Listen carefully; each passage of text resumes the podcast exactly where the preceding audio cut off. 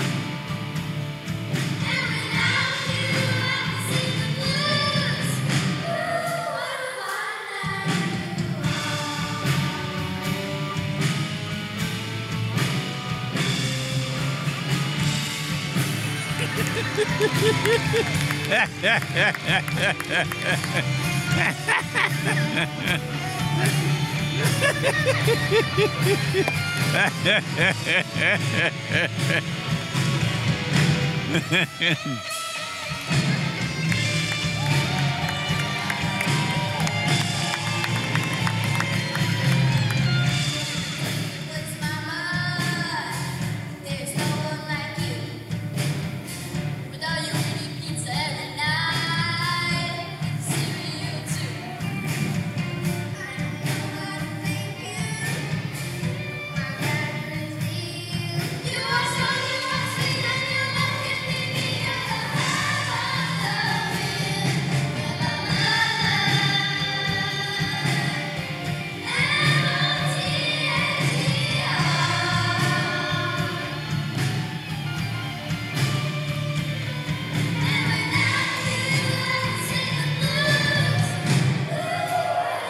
I up after this?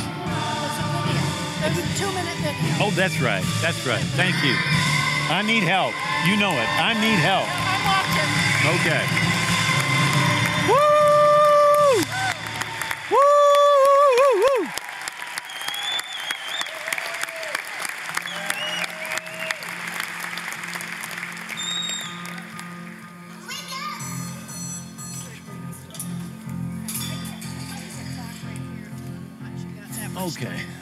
Hang on a second.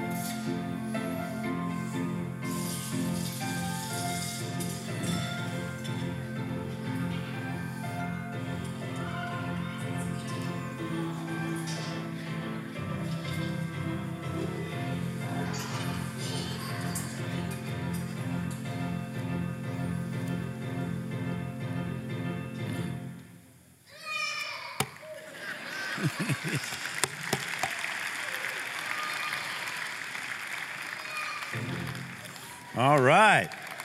Happy Mother's Day.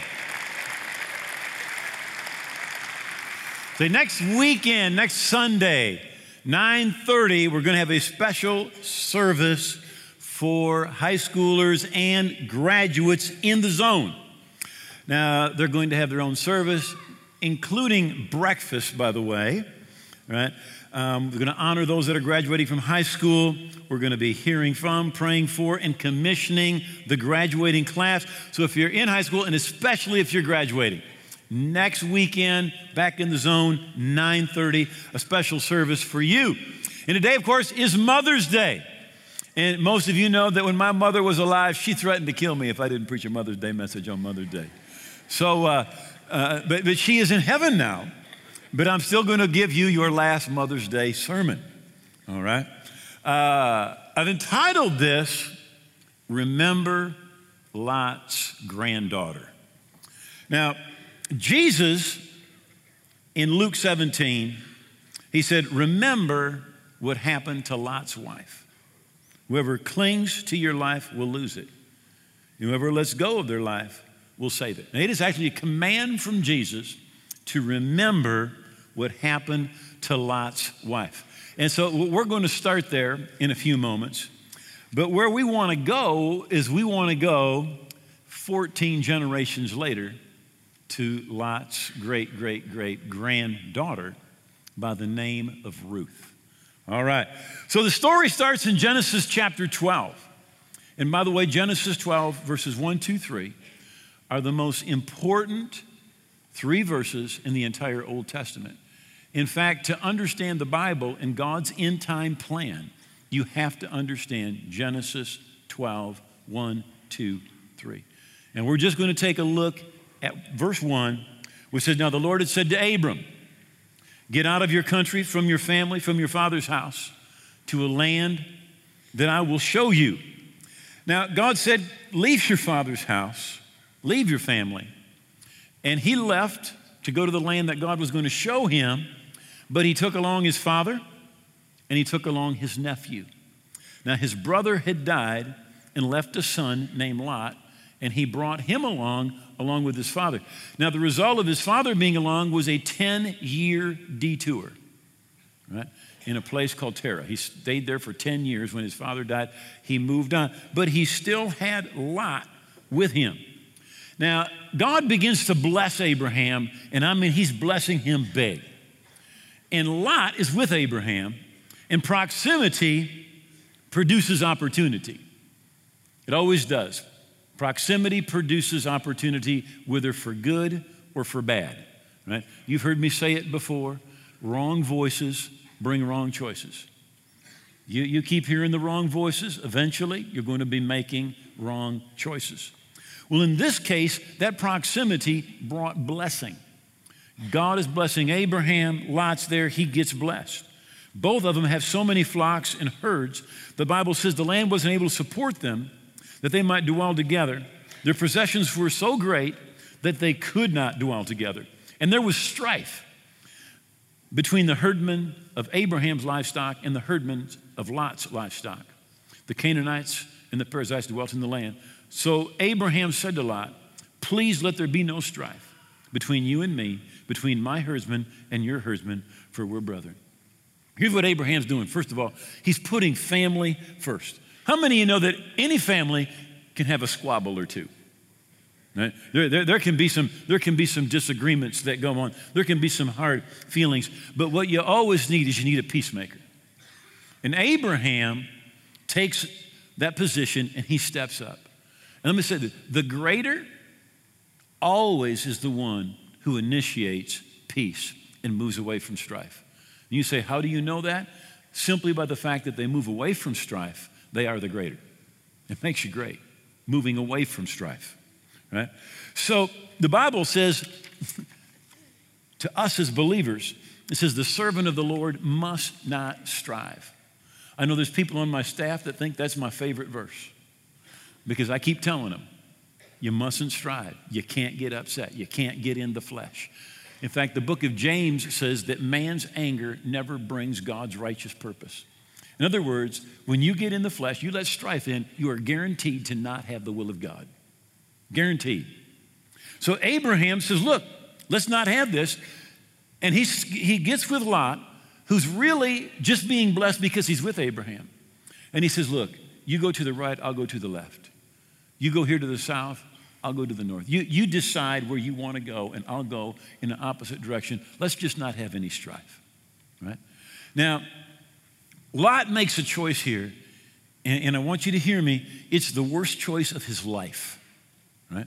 The choice that he's going to make is going to cost him his family, it's going to cost him uh, descendants for, for, for time and memorial, and is actually going to put him on the opposite side of God's blessing and plan.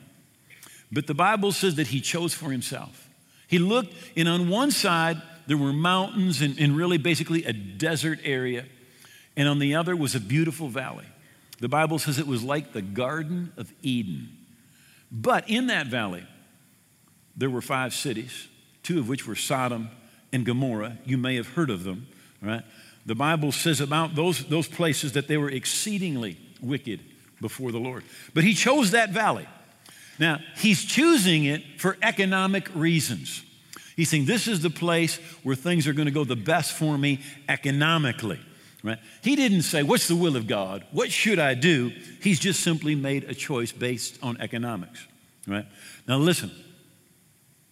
When you make life choices, you always need to keep eternity in mind. You don't make a life choice based on financial rewards.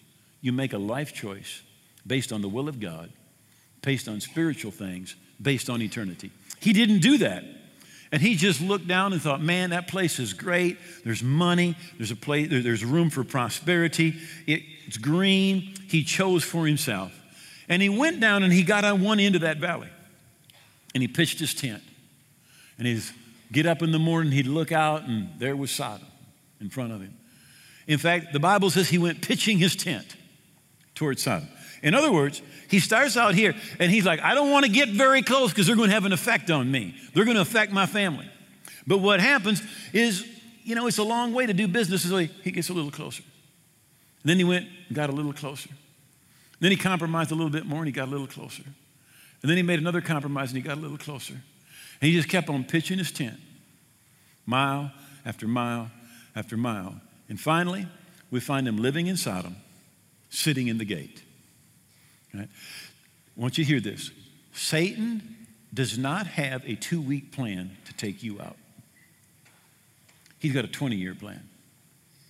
He has a 20 year plan, a 30 year plan. He just wants to, you to keep on compromising. Just start doing today what you wouldn't have done the day before. How many of you have noticed a change in television in the last 20 years? Like in the last 10 years. But you know what? It didn't happen overnight.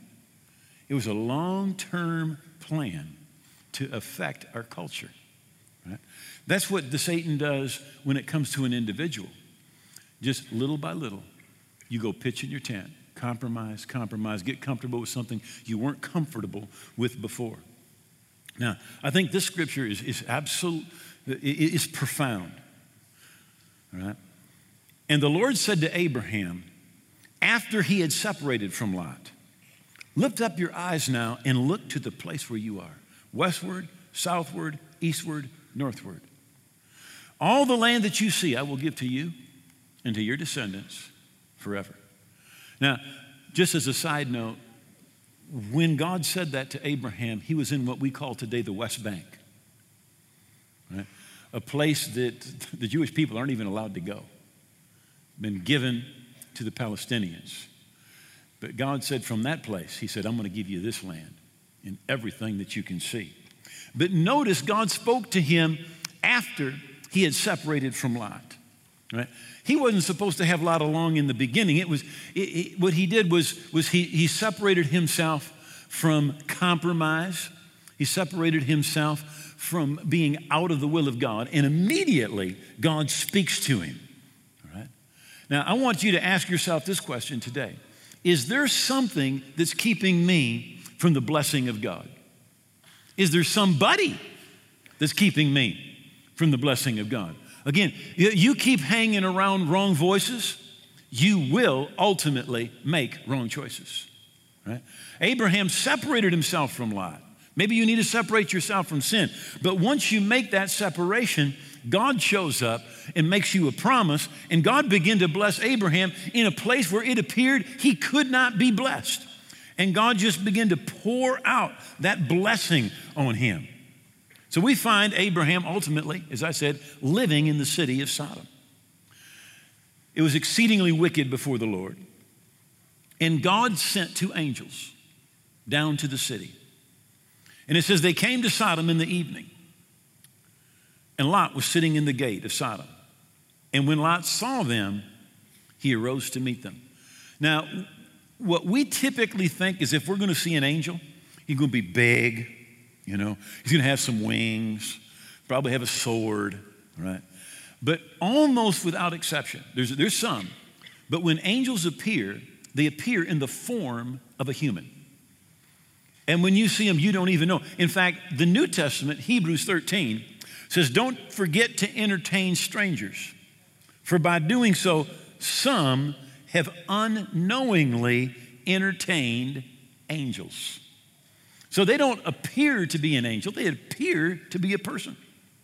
And Lot saw them. He rose and met them. He bowed himself with his face towards the ground. And he said, Hear now, my lords, please turn into your servant's house and spend the night and wash your feet. Then you may arise early and go on your way. But they said, No, we're going to spend, we're going to spend the night right here in the middle of the town square. And he prevails against them uh, with, with them and gets them to come to his house. And they hardly enter the house. The Bible says all the men of the city surround the house and they demand that Lot send them out, that, that they can have a sexual relationship with them. As they're about to knock the door down, the Bible says the angels struck the men of the city with blindness. Right? Now, I, I want to just make a little note here, because this is not what I'm preaching on. Christians should not hate anybody. Got that?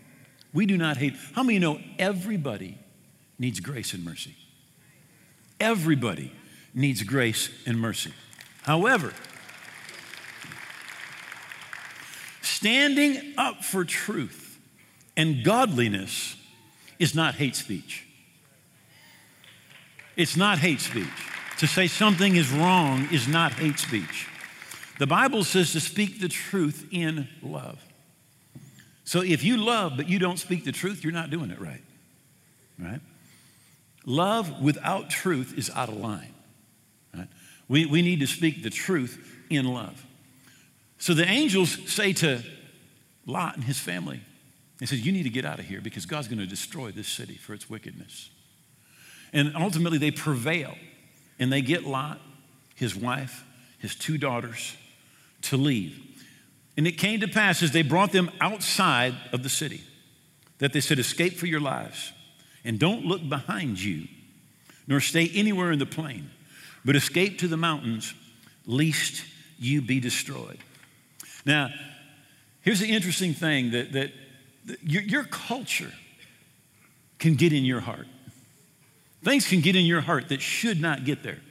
The Bible says in 1 John chapter 2, for the world offers only the craving for physical pleasure, the craving for everything we see, and the pride in our achievements and our possessions. These are not from the Father, but are of this world. And this world's fading away, along with everything that people crave. But anyone who does what pleases God will live forever. Well, that city of Sodom had gotten into Lot's wife's heart. And as they're, they're fleeing, the angels had said, Don't look back. And she looks back. She'd been warned. God had literally set them free. Listen, when God sets you free, delivers you, and sets you in a new direction, do not look back. Don't look back. The angels had literally delivered them from a city that was going to be destroyed, right? Eh, but there is, there is just danger in looking back. And let me just say this the worst day you ever have as a believer is going to be better than the best day that you ever had as an unbeliever. When she looked back, the Bible says God struck her and she became a pillar of salt. Now's where this story actually gets ugly. It gets ugly before it gets, gets good, and it's going to get good. They flee and they're living up in a cave. And Lot's two daughters, they get their father drunk.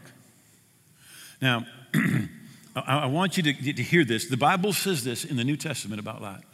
It says that righteous Lot was vexed. His spirit was vexed as he saw the ungodly conduct that was going on around him. What does the Bible call him? Righteous Lot. He's up in the cave. His daughters get him drunk. They commit incest. And both of the daughters become pregnant by their father. I'm not going to preach on this, but let me just say something. It is not a sin to have a beer, but it is a sin to get drunk. And even godly people do ungodly things when they get drunk. And beware, beware, beware, beware. Right? Just beware. Right? So each of them has a child. One of them, son is named Ammon. The other one, son is named Moab. Ammon becomes the father of the Ammonites. Moab becomes the father of the Moabites. And by the way, they are Israel's key enemies to this day. To this day. The Moabites, they actually worship an idol, and part of their worship ceremony is they literally sacrifice children to this idol. Ungodly, ungodly. Ezekiel, Moses, Micah, uh, and a number of other prophets, they, they, they prophesy a curse on the Moabites.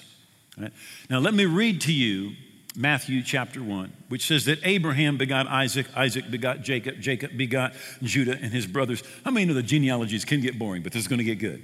All right. Judah begot Perez, by Tamar. Perez begot Hezron. Hezron begot Ram. Ram begot Amminadab. Amminadab begot Nahshon. And Nahshon begot Solomon. Solomon begot Boaz by Rahab. And Boaz begot Obed by Ruth, the Moabitess. Obed begot Jesse. And Jesse begot David the king. Now, it's giving G- Jesus genealogy. And in Jesus' genealogy is Lot's great, great, 14 great granddaughters is in Jesus' genealogy. This, this Moabite woman has a book of the Bible named after her. Now, that's a big deal. That's a big deal. But you look at her past, and you look at her past, there's sexual immorality, there's drunkenness, there's compromise, there's bad choices, there's bad direction, there's curse, there's sin, there's pain, and there's failure. Failure. A descendant of Lot, a descendant of Moab. But you find her right in the middle of Jesus' genealogy, of the story of salvation, the story of redemption, the story of the spotless lamb. A woman who's born in a cursed place. Right? Now, what happened was this a family from Israel in a time of famine. They left the city of Bethlehem, which of course means the house of bread, and they moved to Moab trying to get away from the famine. While they're there, the two sons marry. And first, this woman's husband, Naomi, her husband dies. And then her, during a 10 year period, her two sons die. and they have no children. And she hears that back in Bethlehem, God is blessing his people and has visited them, and there's abundance of food. So she decides to go back. And she says to her two daughter in laws, You just stay here. He said, There's nothing for you back where I'm going. I haven't got anything to give you. I can't help you. I'm just a poor widow with no future.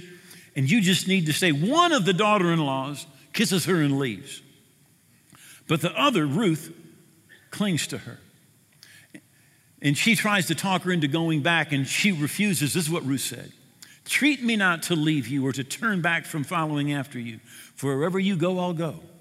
Wherever you lodge, I'll lodge. Your people will be my people, and your God will be my God. Now, when she said that, something took place in the realm of the Spirit, something supernatural. If we were to look at it today from the New Testament perspective, we said it's like there's a conversion. She claims the God of Israel is her God. And when she does, her destiny, and not just her destiny, but the destiny of her family changes. She came from an ungodly place with a past in incest and drunkenness and idol worship. She comes from a cursed people where there's pain and sin and abuse. But she suddenly claims the God of Israel. He, he, he is my God. And she continues and she just says, Where you die, I'll die. And there I'll be buried. And the Lord, the God of Israel, do so to me and more also, if anything but death parts you from me. And they arrive in, in Bethlehem, and Naomi actually says, which, which means, by the way, the favor of God. That's what her name means. She said, Don't call me Naomi, favored by God. She says, You need to call me Mara, which means bitter, because I'm bitter with God. Because God has dealt such a poor hand to me. My life is over. My life is misery. My life is nothing. But her daughter in law stays with her. And her daughter in law said to her mother, She said, Let me please go into the field and glean heads of grain after him in whose sight I find favor. Now, Old Testament welfare program worked like this if you owned a field or an orchard, you could walk through one time to harvest. But anything you missed the first time was left. And the poor of the land could go and pick it up, and it was theirs. So she's saying, I'm poor. I'm just going to go and find a field and I'm going to glean. But I do want you to notice what she said I'm going to glean in the field of someone in whose eyes I find favor. All right? Favor. She said she's going to have favor with her boss before she goes to work. I know many of you talk about your boss before you go to work, but not many of you are saying the right thing. Right? You, you need to be saying you're going to have favor. You're going to have favor. Re- remember this words unspoken are your hostages, but spoken words, you are their hostage. They're, they're a prophetic voice. And she said, I'm going to have favor with the boss of that field. Well, as she's out there gleaming, the owner comes by. By the way, his name is Boaz. He's in the city of Ephrata. And he sees her out there. He says, Who is that? And they say, Well, that's, that's that Moabite girl who came back with her mother in law. And he, he was attracted to her. And he said, Hey, go out there and put some handfuls in front of her on purpose. And let me just say this when you've got favor on your life, things just show up right. You there's handfuls on purpose. Just start showing up. No reason, it's just, just what happens. Right? Well, it wasn't very long later. Her mother in law said to her, Look, that, that guy, that Boaz, the one that's been making sure you come home with way too much, he's down at the threshing floor. So here's what you do. She says, You go take a bath, take a shower, put on the best perfume, get your best dress, and you go down there and you say, Hey, Bubba, I'm available.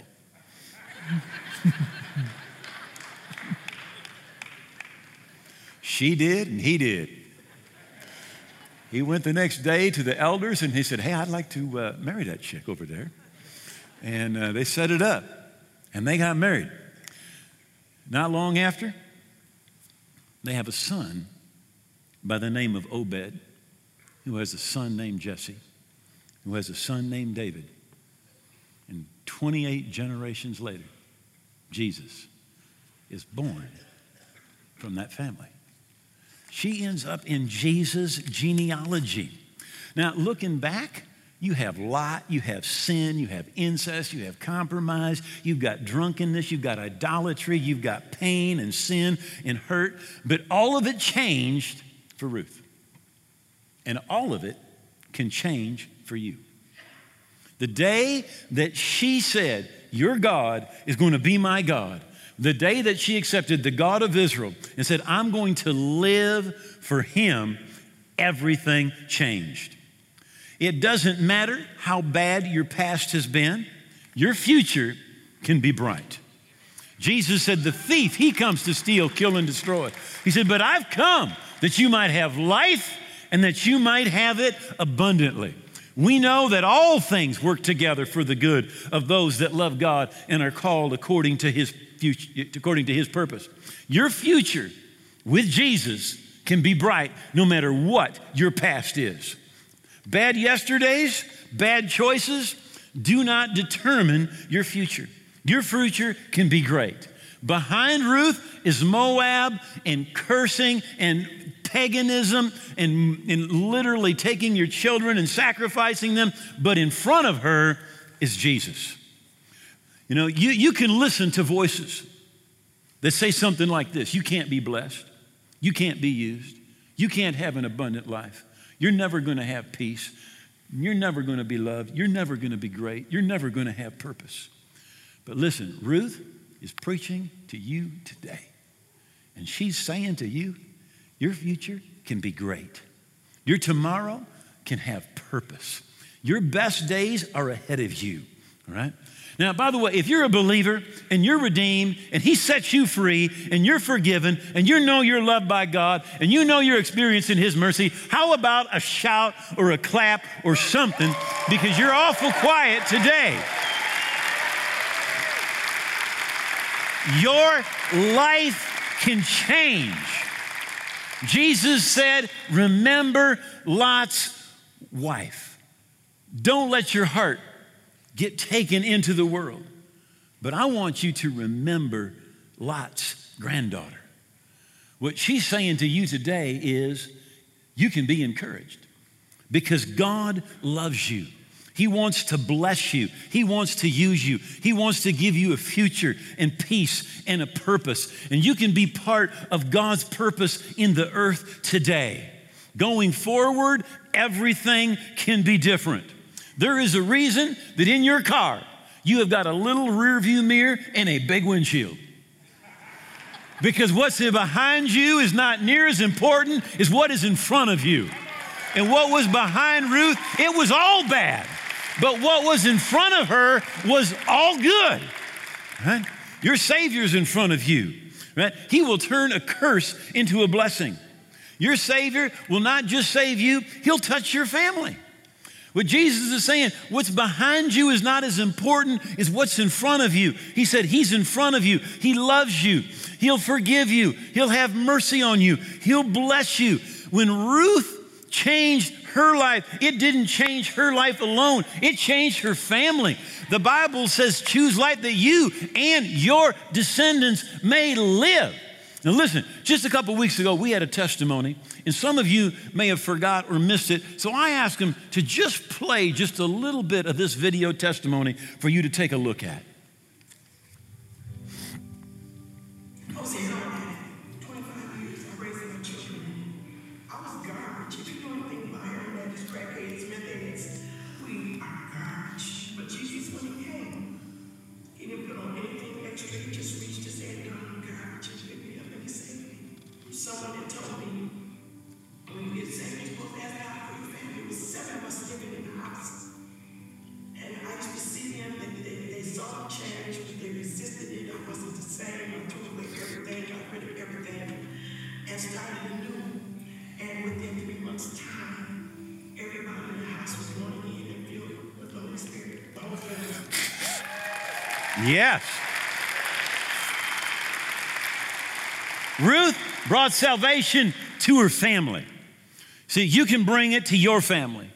You can bring blessing and hope and mercy and deliverance and forgiveness. You can be a Ruth in your world today.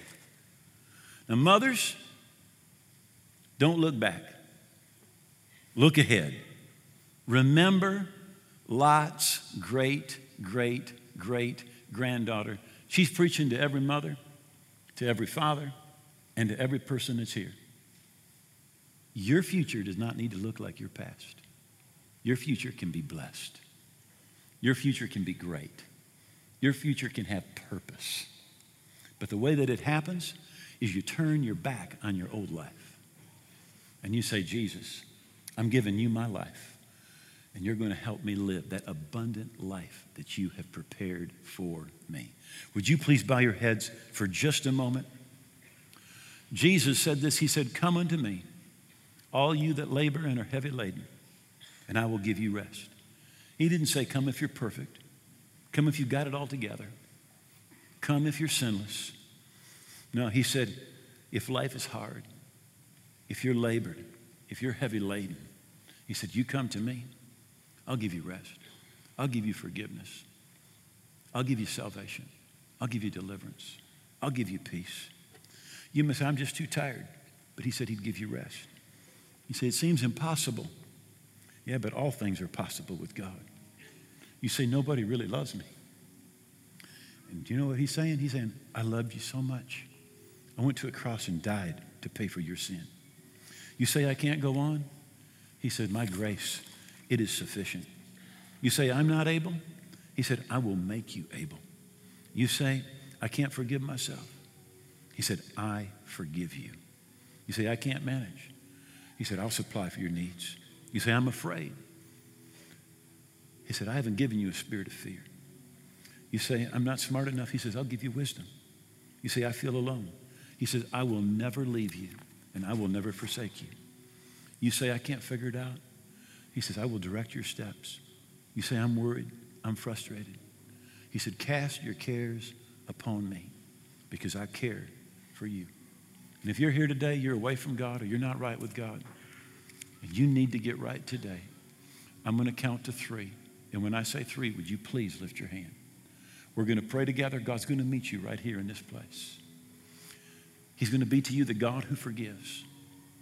And you're going to begin to live that abundant life that Jesus has for you a life of mercy, a life of forgiveness, a life with peace, an abundant life. The first thing that is happening is you raise your hand as you're saying to God, God, I know that I need a Savior, and I'm coming to Jesus to be saved and to be forgiven today.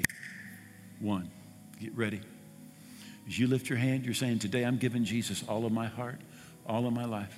Just like Ruth, He is becoming my God. I'm going to live for Him. Two, as you lift your hand, you're saying this to God. You're saying, God, today Jesus is going to come into my heart by faith. He's going to blood wash me from my sin. He's going to make me a new person on the inside. My past is going to be gone. What's behind me will no longer make any difference.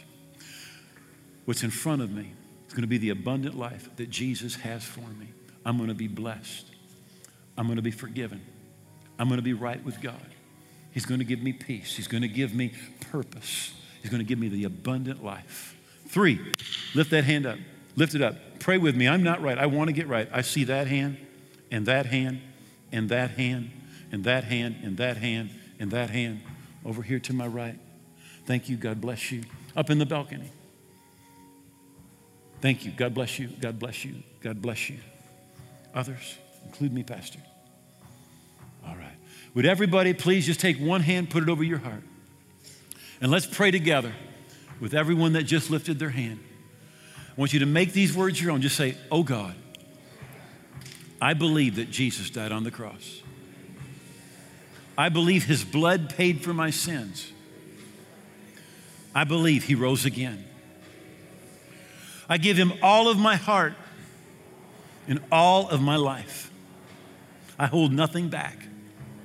I turn my back on my old life. And I'm living for Jesus now every day. I thank you, you've heard my prayer. that I am forgiven, that my past is gone, that I am your child, a part of your family, a part of your kingdom today and forever. In Jesus' name, amen.